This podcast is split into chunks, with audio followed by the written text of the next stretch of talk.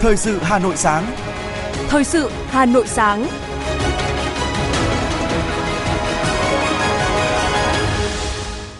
Kính chào quý vị và các bạn. Bây giờ là chương trình thời sự của Đài Phát thanh và Truyền hình Hà Nội. Chương trình sáng nay, Chủ nhật ngày mùng 4 tháng 6 có những nội dung chính sau đây. Chủ tịch Quốc hội Vương Đình Huệ tham dự chương trình Vinh quang Tổ quốc Việt Nam nhân kỷ niệm 75 năm ngày Chủ tịch Hồ Chí Minh ra lời kêu gọi thi đua ái quốc. Thứ trưởng Bộ Giáo dục và Đào tạo Hoàng Minh Sơn khẳng định sẽ đủ sách giáo khoa phổ thông cho năm học mới. Bộ Y tế yêu cầu kiểm tra đột xuất, phát hiện trục lợi bảo hiểm. Phần tin thế giới có những sự kiện nổi bật. Việt Nam tham dự khai mạc đối thoại Shangri-La lần thứ 20. Mưa lớn ở Nhật Bản khiến một người thiệt mạng, hai người mất tích. Sau đây là nội dung chi tiết. Nhân kỷ niệm 75 năm ngày Chủ tịch Hồ Chí Minh ra lời kêu gọi thi đua ái quốc, chào mừng kỳ họp thứ 5 Quốc hội khóa 15, tối qua tại Nhà hát lớn Hà Nội, báo đại biểu nhân dân phối hợp với một số đơn vị tổ chức chương trình nghệ thuật Vinh quang Tổ quốc Việt Nam. Ủy viên Bộ Chính trị, Chủ tịch Quốc hội Vương Đình Huệ dự chương trình. Phát biểu khai mạc chương trình, Tổng biên tập báo Đại biểu Nhân dân Phạm Thị Thanh Huyền cho biết, thông qua ngôn ngữ nghệ thuật, ban tổ chức mong muốn góp phần khơi dậy mạnh mẽ hơn nữa trong mỗi người Việt Nam, đặc biệt trong thế hệ trẻ, niềm tự hào, tự tôn dân tộc, khí phách hào hùng, ý chí tự lực tự cường, đoàn kết, khát vọng thi đua xây dựng Việt Nam ngày càng vững mạnh, phồn vinh, hạnh phúc dưới ngọn cờ của Đảng, đồng thời cổ vũ, lan tỏa rộng rãi hơn nữa các phong trào thi đua yêu nước như lời kêu gọi của Chủ tịch Hồ Chí Minh 75 năm trước. Xen kẽ chương trình nghệ thuật là phóng sự vì một Việt Nam hùng cường, khẳng định dù trong khó khăn, thách thức, nhưng dưới sự lãnh đạo của Đảng, sự vào cuộc quyết liệt của Quốc hội, Chính phủ, toàn quân toàn dân ta tiếp tục đoàn kết, ra sức thi đua nắm bắt mọi những thời cơ thuận lợi, hoàn thành thắng lợi mục tiêu nhiệm vụ đã đề ra, xây dựng đất nước ngày càng đàng hoàng hơn, to đẹp hơn như Bác Hồ muôn vàn kính yêu hàng mong đợi. Thưa quý vị, chiều cùng ngày tại Hà Nội, dưới sự chủ trì của đồng chí Trần Văn Sơn, Bộ trưởng, Chủ nhiệm Văn phòng Chính phủ, Văn phòng Chính phủ đã họp báo cáo Chính phủ thường kỳ tháng 5 năm 2023.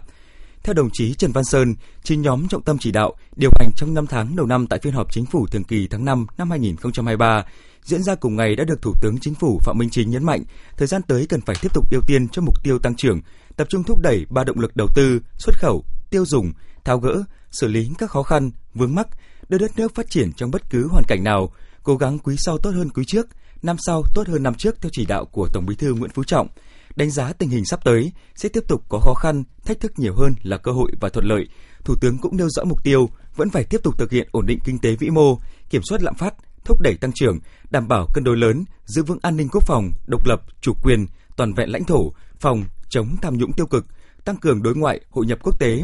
Về nhiệm vụ trọng tâm, Bộ trưởng Trần Văn Sơn cũng cho biết, Thủ tướng yêu cầu tiếp tục ưu tiên cho tăng trưởng bối cảnh lạm phát đang được kiểm soát và giảm dần. Chúng ta đang có dư địa về công nợ, nợ chính phủ, bộ chi, điều hành chính sách tiền tệ theo hướng chắc chắn, chủ động, kịp thời, linh hoạt, hiệu quả, phối hợp đồng bộ, hiệu quả với chính sách tài khoá mở rộng hợp lý, có trọng tâm, trọng điểm, tập trung tháo gỡ khó khăn, thúc đẩy sản xuất kinh doanh, nhất là nông nghiệp, dịch vụ và mở rộng thị trường cho sản xuất công nghiệp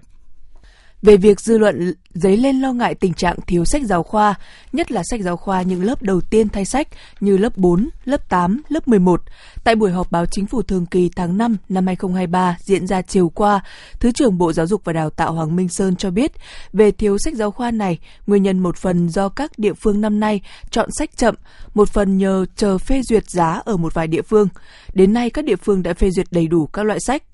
Ông Hoàng Minh Sơn cho biết, Bộ Giáo dục và Đào tạo đã nhiều lần làm việc với nhà xuất bản giáo dục để cùng tháo gỡ khó khăn nội bộ, cùng với việc chỉ đạo xây dựng kế hoạch. Trước hết là các sách năm trước không phải sách mới, sách cho các lớp khác đã chủ động in ấn trước và cơ bản đã hoàn thành. Riêng sách dành cho lớp 4, 8, 11 đều là sách mới, đến ngày mùng 2 tháng 6 đã tổ chức mở thầu việc in gần 80% số sách, còn khoảng 20% trên cơ sở các địa phương đã báo về đầy đủ để nhà xuất bản giáo dục lên kế hoạch tổ chức in. Trong tháng 6 sẽ in đủ 80% và tiếp tục sẽ in hoàn thành để kịp cho năm học mới, đủ sách cho các khối lớp 4, 8, 11. Như vậy sẽ hoàn thành đủ sách cho phổ thông. Logistics là cơ hội lớn cho các nhà khởi nghiệp trẻ. Đó là nhận định của ông Trần Thanh Hải, Phó Cục trưởng Cục xuất nhập khẩu Bộ Công Thương tại tọa đàm sinh viên khởi nghiệp cùng với Logistics do mạng lưới câu lạc bộ Logistics sinh viên Việt Nam tổ chức. Hơn 300 sinh viên của 20 trường đại học trên địa bàn Hà Nội đã đến tham dự. Tại tọa đàm, ông Trần Thanh Hải, Phó Cục trưởng Cục xuất nhập khẩu Bộ Công Thương khẳng định, logistics là một trong những lĩnh vực đầy tiềm năng, là cơ hội lớn cho các nhà khởi nghiệp trẻ. Với mục đích làm rõ thuận lợi, thách thức, tiếp động lực khởi nghiệp ở lĩnh vực logistics, tiến sĩ Võ Trí Thành, Viện trưởng Viện Nghiên cứu Chiến lược, Thương hiệu và Cạnh tranh chia sẻ, hiện nay tổng kim ngạch xuất nhập khẩu của Việt Nam đang ở mức cao, tạo ra nhiều cơ hội khởi nghiệp trong lĩnh vực liên quan. Logistics gắn với chuyển đổi số là một trong những chủ đề nóng, rất cần sự sáng tạo và đổi mới của thế hệ trẻ, tạo sự phát triển bền vững của nền kinh tế. Trong khuôn khổ tọa đàm đã diễn ra phiên tranh biện chủ đề Sinh viên nên khởi nghiệp hay đi làm thuê giữa sinh viên trường Đại học Ngoại thương và trường Đại học Kinh tế Quốc dân với chủ đề Khởi nghiệp ngành logistics có dành cho sinh viên giữa sinh viên trường Đại học Công nghệ Giao thông Vận tải và trường Đại học Phenica. Sau khi tiếp thu đề án xây dựng xã hội học tập giai đoạn 2021-2030, kế hoạch xây dựng các mô hình học tập, mô hình công dân học tập, Hội khuyến học huyện Phúc Thọ đã triển khai hướng dẫn cách thức sử dụng phần mềm về đánh giá công dân học tập dựa trên hệ thống tổ chức của Hội khuyến học Việt Nam, hệ thống quản lý theo mô hình phân cấp theo các cấp hành chính. Đây là đơn vị quản lý trực tiếp các công dân. Đại diện tri hội khuyến học sẽ đăng ký thông tin, sau đó các cấp quản lý sẽ kiểm tra và cho phép tri hội khuyến học hoạt động. Hệ thống phân tách hai loại tài khoản, bao gồm tài khoản quản lý và tài khoản công dân. Tài khoản quản lý được phân quyền quản lý dữ liệu công dân. chỉ hội khuyến học trong phạm vi tỉnh, thành phố. Tài khoản công dân cần tự đăng ký thông tin trên hệ thống. Trong trường hợp gặp sự cố thì tài khoản quản lý sẽ có các chức năng để xử lý. Thưa quý vị và các bạn, tháng hành động vì trẻ em được tổ chức vào tháng 6 hàng năm để thúc đẩy phong trào toàn dân chăm sóc, giáo dục và bảo vệ trẻ em năm 2023 với chủ đề chung tay giảm thiểu tổn hại trẻ em, các cấp ngành trên địa bàn thành phố đang có nhiều hoạt động thiết thực nhằm chăm lo cho trẻ em. Kỳ nghỉ hè vừa kết thúc, em Nguyễn Như Điệp, học sinh xã Song Phượng, huyện Hoài Đức đã được bố mẹ đăng ký cho tham gia lớp học bơi. Cảm thấy rất thích thú, Điệp chia sẻ. Đây là lần đầu tiên con đi học bơi, con thấy rất vui và con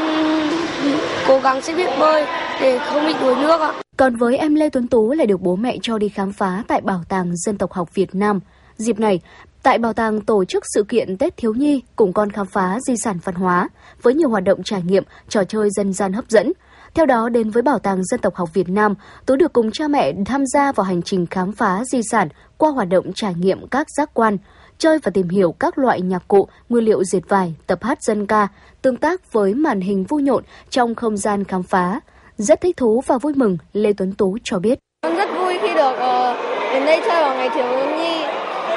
Các hoạt động đây rất là ý nghĩa vì con được tìm hiểu các nét văn hóa ở dân gian đây. Dịp này, các đơn vị quận huyện, thị xã, thành phố cũng có nhiều hoạt động nhằm chăm lo tới trẻ em. Tại quận Hoàng Mai, hàng năm hoạt động tháng hành động vì trẻ em và hội trại thiếu nhi đã trở thành hoạt động cao điểm có ý nghĩa không chỉ với trẻ em mà với tất cả những người quan tâm đến trẻ em, để các em được đón một mùa hè vui tươi, an toàn với nhiều hoạt động phong phú và bổ ích. Bà Nguyễn Thị Phượng, Chủ tịch Ủy ban nhân dân phường Định Công, quận Hoàng Mai cho biết. Thực hiện cái kế hoạch của quận về chăm sóc trẻ em trong cái ờ, dịp hè cũng như là cái tháng hành động về trẻ em. Đối với cấp phường thì cũng tổ chức ờ, ờ, cùng với quận tham gia cái hội trại hè của quận để tháng chăm sóc trẻ em thì phường cũng tổ chức hội trại và cũng tham gia và cũng được cũng được giải tại quận giải ba tại quận còn đối với phường thì chúng tôi cũng triển khai kế hoạch tại phường đến các khu dân cư và các tổ dân phố thứ nhất là trong cái tháng hành động vì trẻ em thì để tổ chức các bác tổ chức khai mạc hè cho các cháu ở các khu dân cư Ông Lê Mạnh Toàn, trưởng phòng lao động thương binh xã hội quận Hoàng Mai chia sẻ, không chỉ chăm lo cho trẻ ăn mặc, vui chơi, việc chăm sóc trẻ, đảm bảo các quyền lợi cho trẻ luôn được chúng tôi quan tâm. Phòng cũng đã tham mưu cho Ủy ban dân quận để xây dựng kế hoạch rồi tổ chức cái lễ phát động tháng hành động vì trẻ em. Thế thì có kết hợp là vừa là tổ chức phát động tháng hành động vì trẻ em thì kết hợp với cái hội trại thiếu nhi để làm sao là tổ chức ờ, các cái hoạt động ngay từ ban đầu cho nó tưng bừng khí thế ờ, và để kết hợp truyền thông ờ, thứ nhất là truyền thông về phòng chống tai nạn thương tích trẻ em phòng chống xâm hại trẻ em thế rồi là uh, phát động trong các cấp các ngành các cơ quan đơn vị và mỗi người dân ờ, quan tâm đến trẻ em đặc biệt là các cái trẻ em khó khăn trẻ em có hoàn cảnh đặc biệt. Tuy nhiên, không phải gia đình nào cũng có điều kiện và thời gian để cho con tham gia các hoạt động như vậy, đặc biệt là ở các vùng ngoại thành. vùng sâu vùng xa, trẻ em vẫn còn nhiều thiếu thốn. Cô giáo Cao Thị Lý, giáo viên tổng phụ trách trường tiểu học Tam Hiệp cho biết, chúng ta đang nói rất nhiều đến các chương trình phổ cập bơi. Tuy nhiên, những hành động hoạt động cụ thể thì chưa thật sự nhiều. Trên cương vị giáo viên tổng phụ trách thì cô luôn mong muốn mỗi nhà trường sẽ được trang bị các bể bơi riêng để mặc dù là mùa hè nhưng trường học vẫn sẽ là điểm đến an toàn của các em. Em là một giáo viên thể dục, uh, kiêm nhiệm là tổng phụ trách thì em rất mong muốn là có thể uh, trên huyện uh, có thể là đẩy bể bơi về các trường tổ chức chương trình dạy phổ cập bơi cho các bạn. Tại vì thực ra là em cũng mới về nhưng mà em thấy rất rất nhiều ờ, chương trình ờ, làm phổ cập bơi nhưng mà không có cụ thể. Nếu mà không đẩy được bể bơi về trường, tại vì theo như địa bàn huyện phúc thọ mình rất ít bể bơi và các bể bơi rất xa nhau, thì các con không đảm bảo được yêu cầu là có ai dạy các con học hay không, hay là bơi tự nhiên, bơi bản năng. Thì bơi bản năng làm sao để giữ sức nếu mà mình bị rơi ra quá xa quá xa bờ? Sự vào cuộc của các cấp ngành địa phương, sự tham gia tích cực của các tổ chức đoàn thể, của mỗi gia đình đang góp phần mang đến cho trẻ em, đặc biệt là trẻ em có hoàn cảnh khó khăn trên địa bàn thành phố, một môi trường sống an toàn lành mạnh, giúp các em có cơ hội để phát triển toàn diện về thể chất trí tuệ và tinh thần. Hy vọng thời gian tới sẽ có nhiều hơn nữa sự quan tâm đầu tư cơ sở vật chất, trang thiết bị vui chơi giải trí cho trẻ em, đặc biệt là đối với các vùng nông thôn ngoại thành.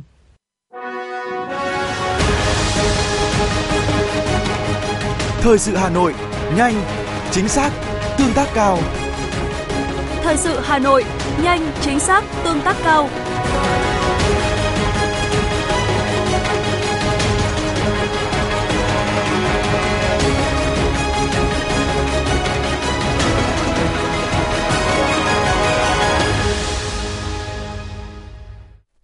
Những thông tin đáng chú ý khác sẽ tiếp nối chương trình. Bộ Y tế vừa ra văn bản đề nghị các đơn vị tăng cường quản lý hoạt động khám chữa bệnh tại các cơ sở y tế nhằm phát hiện sai phạm liên quan đến trục lợi bảo hiểm xã hội. Trước đó, Công an thành phố Biên Hòa, tỉnh Đồng Nai đã đồng loạt khám xét một số phòng khám, thu giữ nhiều tài liệu để điều tra việc cấp khống giấy chứng nhận nghỉ việc hưởng bảo hiểm xã hội. Bộ Y tế đề nghị chấn chỉnh các cơ sở khám chữa bệnh, thực hiện đúng các quy chế chuyên môn, quy trình khám chữa bệnh, đồng thời yêu cầu thực hiện nghiêm quy định về cấp chứng chỉ hành nghề và giấy phép hoạt động, đặc biệt là cấp các loại giấy tờ, hồ sơ liên quan việc hưởng bảo hiểm xã hội, giấy khám sức khỏe, hồ sơ bệnh án. Bộ Y tế cũng đề nghị tăng cường thanh kiểm tra theo kế hoạch hoặc đột xuất về công tác khám chữa bệnh nhằm kịp thời phát hiện sai phạm. Các tổ chức cá nhân làm sai quy định sẽ bị xử lý nghiêm. Thưa quý vị và các bạn, với mục tiêu chăm sóc sức khỏe toàn dân, huyện Mê Linh đã phối hợp với các bệnh viện lớn trên địa bàn thành phố tổ chức khám và lập hồ sơ quản lý sức khỏe điện tử cho người dân. Đây là địa phương đầu tiên trên địa bàn thành phố triển khai, mang ý nghĩa nhân văn sâu sắc và thiết thực cho công tác quản lý, chăm sóc, bảo vệ, nâng cao sức khỏe cho người dân trên địa bàn là địa phương có dân số cao nhất huyện, xã Tiền Phong đã huy động sự vào cuộc của cả hệ thống chính trị tham gia chương trình chăm sóc sức khỏe toàn dân. Được sự giúp đỡ của bệnh viện đa khoa huyện và các bệnh viện lớn của Hà Nội, người dân trên địa bàn xã rất phấn khởi được khám sức khỏe tư vấn miễn phí. Các đối tượng được khám và tư vấn quản lý sức khỏe đợt này bao gồm trẻ em dưới 5 tuổi, học sinh tiểu học, trung học cơ sở, trung học phổ thông, người cao tuổi, hưu trí, cán bộ công chức viên chức, người lao động trong các cơ quan nhà nước và người dân lao động tự do. Người dân trong xã rất phấn khởi vì lần đầu tiên được các y bác sĩ của các bệnh viện lớn có uy tín của Trung ương và thành phố về khám sức khỏe miễn phí. Ông Trần Văn Trung, Phó Bí thư Thường trực Đảng ủy xã Tiền Phong chia sẻ. Huyện Mê Linh ờ, có cái ờ, chương trình triển khai khám chữa bệnh cho nhân dân. Thì đối với Tiền Phong, Đảng ủy xã Tiền Phong đã về chỉ đạo đến ủy ban nhân dân, ờ, đến các đoàn thể của xã và các thôn. Chúng tôi mới khám đợt một để cho bốn thôn. Thế thì hiện nay là người dân rất đồng thuận ủng hộ cao và các y bác sĩ thì chủ yếu là của bệnh viện đa khoa Mê Linh và các bệnh viện lớn của thành phố Hà Nội. Thì do vậy người dân à, đi à, đến khám thì được rất là đồng tình ủng hộ và đây là cái an sinh xã hội rất là thiết thực. Đấy, mà không phải mất phí gì cả. Bên cạnh đó, các nhà trường thì chúng tôi à, khám cho các cháu từ 5 tuổi mẫu giáo đến trung học cơ sở thì đã, hiện nay đã khám xong 100% và muốn làm được tốt điều này thì giao các đoàn thể tiếp tục tuyên truyền. Đấy, và có giấy mời đến từng hội viên, đoàn viên và đặc biệt là cái đối tượng lao động tự do. Để để đi khám làm sao đạt cái tỷ lệ à, nó cao. Cùng với xã Tiền Phong trên 180.000 người dân ở các xã trên địa bàn huyện Mê Linh đã được khám sức khỏe miễn phí. Trong quá trình khám bệnh, các bác sĩ có thể phát hiện những nguy cơ khác hoặc có đình chỉ thêm với những trường hợp không cần thiết. Đặc biệt từ kết quả khám sàng lọc nếu phát hiện sớm mắc bệnh nan y, huyện sẽ chỉ đạo cơ sở y tế quan tâm kiểm tra tư vấn cho người bệnh. Trường hợp cần chuyển tuyến thì giúp đỡ bệnh nhân liên hệ với các bệnh viện chuyên khoa tuyến trên để điều trị kịp thời. Từ kết quả khám sàng lọc, nếu phát hiện trường hợp mắc bệnh nan y, huyện chỉ đạo cơ sở y tế quan tâm kiểm tra tư vấn cho người bệnh. Trường hợp cần chuyển tuyến, chủ động giúp đỡ, liên hệ với các bệnh viện, chuyên khoa tuyến trên để người bệnh yên tâm điều trị. Đồng thời, huyện chỉ đạo chính quyền địa phương thường xuyên quan tâm động viên, áp dụng các chính sách xã hội, kêu gọi xã hội hóa hỗ trợ một phần kinh phí điều trị cho người bệnh. Bên cạnh đó, huyện còn huy động gần 700 người gồm phụ nữ, nông dân, đoàn thanh niên, giáo viên tham phát ra vào dây chuyền nhập dữ liệu, hướng dẫn người dân đến điểm khám và phân luồng, bảo đảm an ninh trật tự, phục vụ hậu cần cho các buổi khám. Bà Đào Thị Bích Thảo, Hội Liên hiệp Phụ nữ huyện Mê Linh cho biết. Hưởng ứng cái ờ, chương trình ờ, khám sức khỏe toàn dân thì Hội Liên hiệp Phụ nữ huyện cũng chỉ đạo sát sao các cơ sở hội là mỗi một cơ sở hội sẽ huy động ờ, ban chấp hành hội phụ nữ các cơ sở là sẽ tham gia vào cái à, việc là nhập dữ liệu à, nhập liệu và hướng dẫn à, người dân đến để khám bệnh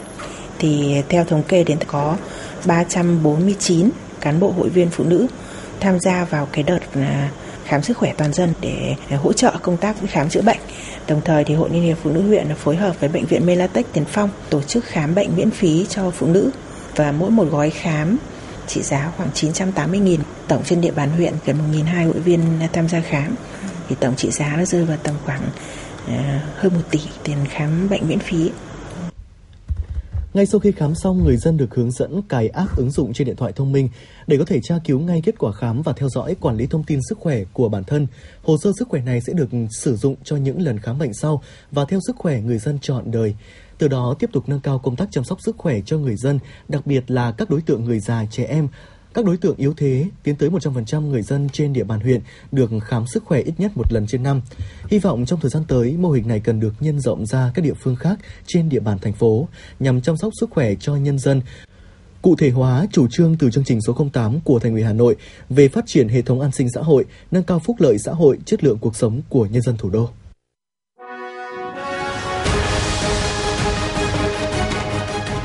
FM 90 cập nhật trên mọi cung đường.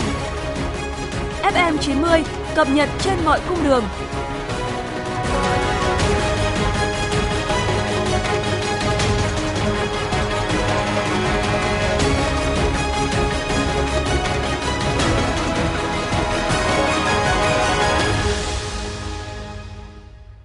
Tiếp tục với những thông tin về y tế. Theo thông tin từ Bộ Y tế, trong 5 tháng đầu năm 2023, cả nước ghi nhận 8.995 trường hợp mắc tay chân miệng tại 63 tỉnh thành, trong đó có 3 ca tử vong. Ngoài ra, kết quả giám sát phát hiện sự xuất hiện của virus enterovirus 71, viết tắt là EV71, có khả năng gây bệnh nặng ở một số trường hợp mắc tay chân miệng. Do đó, Bộ Y tế yêu cầu các địa phương tiếp tục tăng cường giám sát, phát hiện sớm, khoanh vùng, xử lý triệt đề ổ dịch tay chân miệng, đồng thời tăng cường lấy mẫu các trường hợp mắc bệnh tay chân miệng, đặc biệt là các trường hợp nặng, có biến chứng, từ đó xác định sự lưu hành của tuyếp virus gây bệnh và theo dõi sự biến đổi của virus.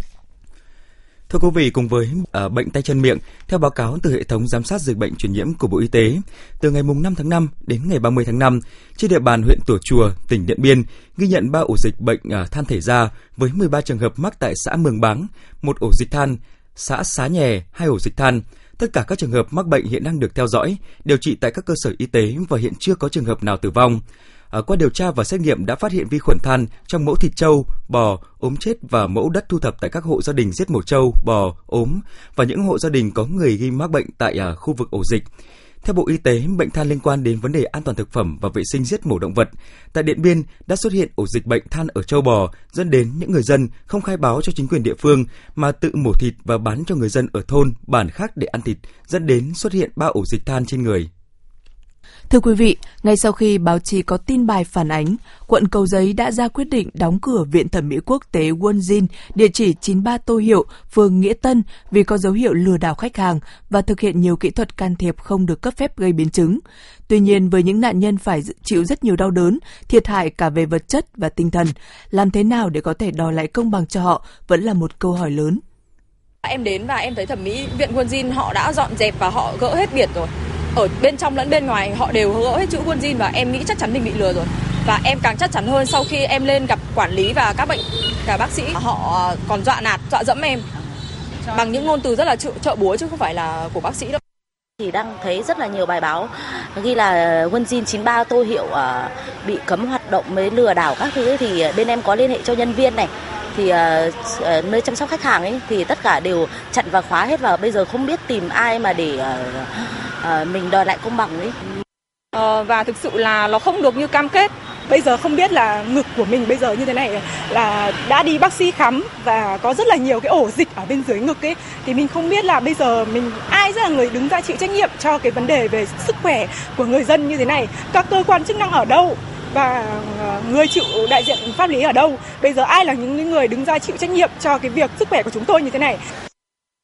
Vụ việc báo chí phản ánh về Viện Thẩm mỹ Quốc tế Wonjin, Phòng Y tế quận Cầu Giấy đã nắm được thông tin và đã cho kiểm tra cơ sở này. Vào ngày 18 tháng 5, khi đoàn kiểm tra thì cơ sở này đã đóng cửa, giám đốc cơ sở không có mặt, chỉ có nhân viên. Về mặt thủ tục, khi kiểm tra, họ vẫn cung cấp một số giấy tờ. Vào ngày 19 tháng 5, phòng y tế tiếp tục triệu tập thì đại diện cơ sở thẩm mỹ không lên làm việc. Trả lời câu hỏi của phóng viên Đà Hà Nội về vấn đề quản lý cơ sở thẩm mỹ hoạt động trên địa bàn, Ông Nguyễn Đức Viên, trưởng phòng y tế quận Cầu Giấy cho biết. Đoàn liên ngành vừa rồi kiểm tra thì hiện tại bây giờ là đang ờ, mời cơ sở lên để giải trình. Nó có cái khó khăn vừa rồi là trong cái liên hệ ờ, cũng không liên hệ được. Người ta không hợp tác, không nên có một khách hàng lên với phòng y tế phản ánh về vấn đề có tiêm và có gây bầm tím. Chúng tôi ờ, cũng đã giải thích cho khách hàng nhưng người ta đơn của người ta ý kiến người ta trình bày ấy, là ý kiến lại nêu ra cái chuyện là lừa đảo tại thời điểm đấy thì chúng tôi vừa kiểm tra xong cơ sở cũng vừa đóng cửa xong thì chúng tôi cũng trả lời với với khách hàng là cơ sở cũng đã được lên ngành kiểm tra đang trong quá trình giải quyết. Nói tóm lại là phải phối hợp giữa y tế giữa công an và các ngành khác nữa kể cả phường để mình xử lý. Bởi vì quản lý thẩm mỹ là quản lý đa ngành đa cấp. Đấy, cho nên là cũng phải phối hợp. Có thể nói, đoàn kiểm tra của phòng y tế quận Cầu Giấy đã không thể xác minh, không thể kiểm tra các sai phạm của cơ sở thẩm mỹ Wonjin vì họ đóng cửa, dỡ bỏ biển hiệu và chạy trốn theo đúng nghĩa đen. Câu trả lời của trưởng phòng y tế quận Cầu Giấy cho thấy sự lúng túng và trồng chéo trong quản lý, xử phạt các cơ sở thẩm mỹ. Mặc dù tất cả những bằng chứng về hoạt động trái phép của cơ sở thẩm mỹ Wonjin đã rất rõ ràng, các nạn nhân của các dịch vụ nâng ngực xâm lấn tại cơ sở này đang kêu khóc vì gặp biến chứng. Thậm chí họ đã trình báo ra chính quyền địa phương. Thế nhưng, quả bóng trách nhiệm vẫn đang được đá vòng quanh. Và điều đáng quan ngại, đây không phải là trường hợp hy hữu trên địa bàn quận Cầu Giấy và nhiều quận huyện khác của Hà Nội. Việc hành nghề cơ sở thẩm mỹ không phép diễn ra phổ biến, báo chí liên tục phản ánh các hành vi vi phạm. Thế nhưng, việc xử lý của các địa phương dường như lại khá yếu ớt và lúng túng. Sở Y tế Hà Nội đã đề nghị Ủy ban nhân dân các quận, huyện, thị xã ra soát kiểm tra hoạt động của các cơ sở thẩm mỹ đăng tải quảng cáo trên mạng internet chưa được cấp phép và xử lý nghiêm theo quy định.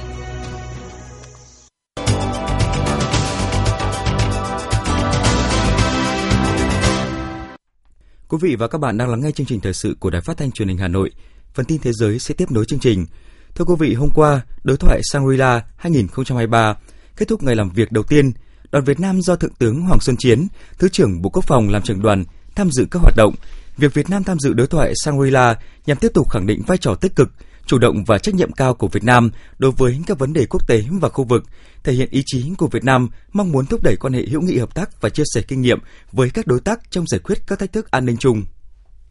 Sau các cuộc thảo luận với Phòng Thương mại và Liên đoàn Công nghiệp Thái Lan, nội các Thái Lan đã thông qua đề xuất của Bộ Lao động về quản lý lao động nước ngoài theo hai nhóm, biên bản ghi nhớ về lao động nước ngoài từ Campuchia, Lào và Myanmar và thỏa thuận về lao động trong nước ngoài từ Campuchia, Lào, Myanmar và Việt Nam. Nhờ đó, những lao động này có thể tiếp tục làm việc tại Thái Lan đến hết tháng 7 năm 2023. Gambia đã thuê một công ty luật của Mỹ để có hành động pháp lý đối với Siroho của Ấn Độ. Động thái trên diễn ra sau khi một cuộc điều tra do chính phủ của Gambia hỗ trợ phát hiện ra rằng các loại thuốc Siroho từ Ấn Độ bị nhiễm độc rất có thể đã gây ra cái chết ít nhất của 70 trẻ em ở Gambia. Hầu hết dưới 5 tuổi đã tử vong vì tổn thương uh, đã tổn thương đã tử vong vì tổn thương thận cấp tính từ tháng 6 đến tháng 10 năm 2022. Các bác sĩ địa phương nghi ngờ Siroho nhập khẩu từ Ấn Độ có khả năng là thủ phạm. Giới chức địa phương tại Cộng hòa Dân chủ Congo cho biết ít nhất 9 dân thường đã thiệt mạng trong một cuộc tấn công mới của các tay súng lực lượng dân chủ đồng minh có liên hệ với tổ chức khủng bố nhà nước Hồi giáo tự xưng ở Bắc Kivu. Một số người cũng mất tích và một người khác bị thương nặng sau cuộc tấn công này. Ngoài việc bắt cóc con tin, những kẻ tấn công còn lấy đi nhiều gia súc và thiết bị. Thưa quý vị, mưa lớn trên khắp các khu vực của Nhật Bản đã khiến một người thiệt mạng, ba người mất tích và hàng chục người khác bị thương. Một đội cứu hộ ở thành phố Toyohashi thuộc khu vực trung tâm tỉnh Aichi, nơi cảnh báo sơ tán cấp cao nhất của nước này, đã tìm thấy một người đàn ông khoảng 60 tuổi trong một chiếc ô tô bị ngập nước, nhưng sau đó người này được xác nhận là đã chết. Ở phía tây thành phố Wakayama, nơi một số con sông bị vỡ bờ, các lực lượng chức năng tiếp tục tìm kiếm một người đàn ông và một người phụ nữ bị mất tích trong khu vực.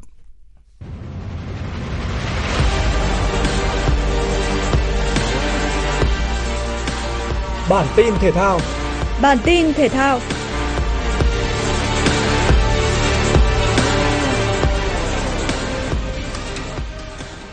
Trung vệ Sergio Ramos đã thông báo rằng anh sẽ thay chân Lionel Messi rời Paris Saint-Germain sau khi kết thúc mùa giải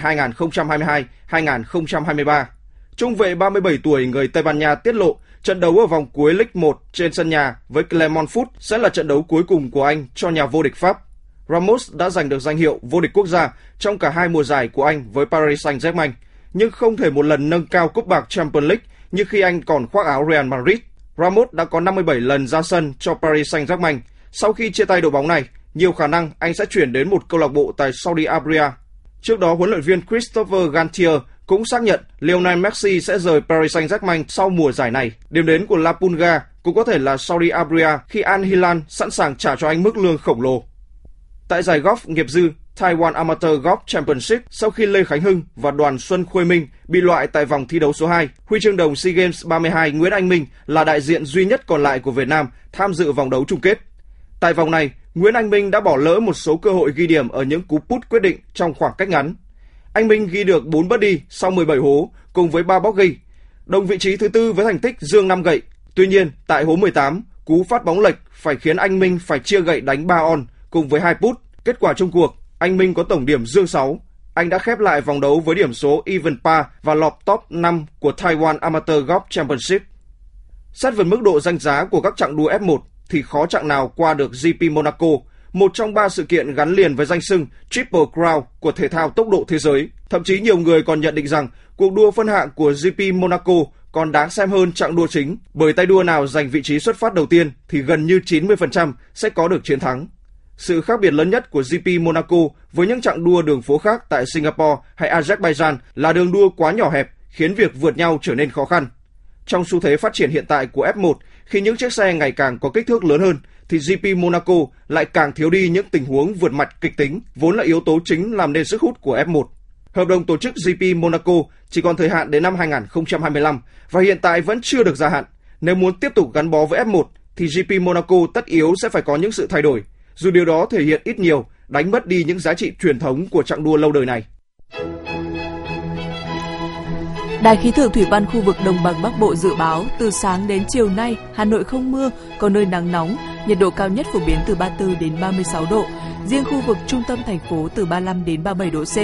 Từ chiều tối nay, Hà Nội bước vào đợt mưa rông nhiều ngày, chấm dứt đợt nắng nóng, nhiệt độ cao nhất ở mức 32 đến 34 độ C.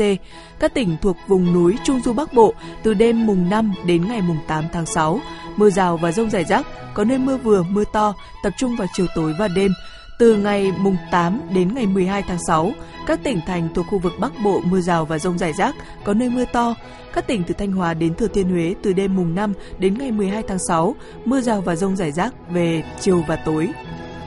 Quý vị và các bạn vừa lắng nghe chương trình thời sự của Đài Phát thanh Truyền hình Hà Nội, chỉ đạo nội dung Nguyễn Kim Khiêm, chủ đạo sản xuất Nguyễn Tiến Dũng, tổ chức sản xuất Trà My, chương trình do biên tập viên Thùy Chi, phát thanh viên Hoài Linh Tuấn Ngọc cùng kỹ thuật viên Kim Thoa thực hiện. Xin chào và hẹn gặp lại trong chương trình thời sự 11 giờ trưa nay.